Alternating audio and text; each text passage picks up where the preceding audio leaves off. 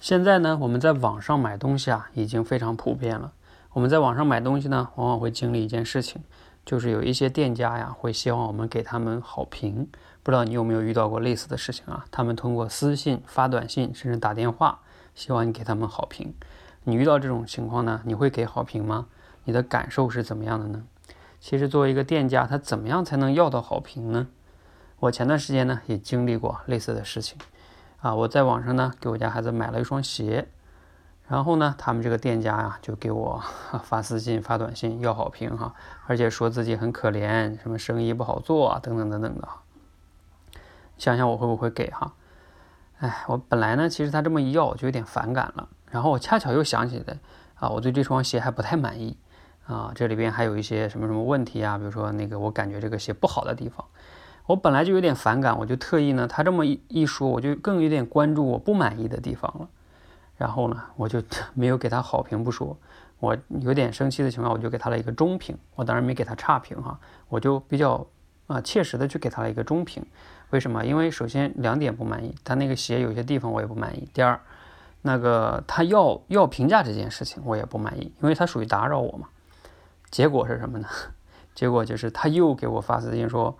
啊，我们这个店因为你这个评价扣分了，是吧？然后你能不能删掉评价，然后给我十块钱？你想想啊，用十块钱来收买我，我能不能被他打动呢？啊，估计也很难，是吧？我也不会不会去删。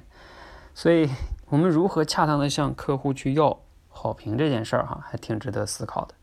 啊，罗罗振宇罗胖啊，在跨年演讲上分享过一个专车司机是怎么要好评的。他会在未到站的，哎，还差几分钟，他会提前结结算。这样的话呢，你作为客户就能少给他几块钱，然后这个时候他再管你要一个好评，而且啊，你这个时候人还没下车，你刚好有时间，那你你觉得他的服务也还不错，是吧？所以你呢，往往就能容易给他好评。我们往往呢都坐过类似于这样的车哈，其实如果司机是这么做的，好评我们一般情况下是可以给的。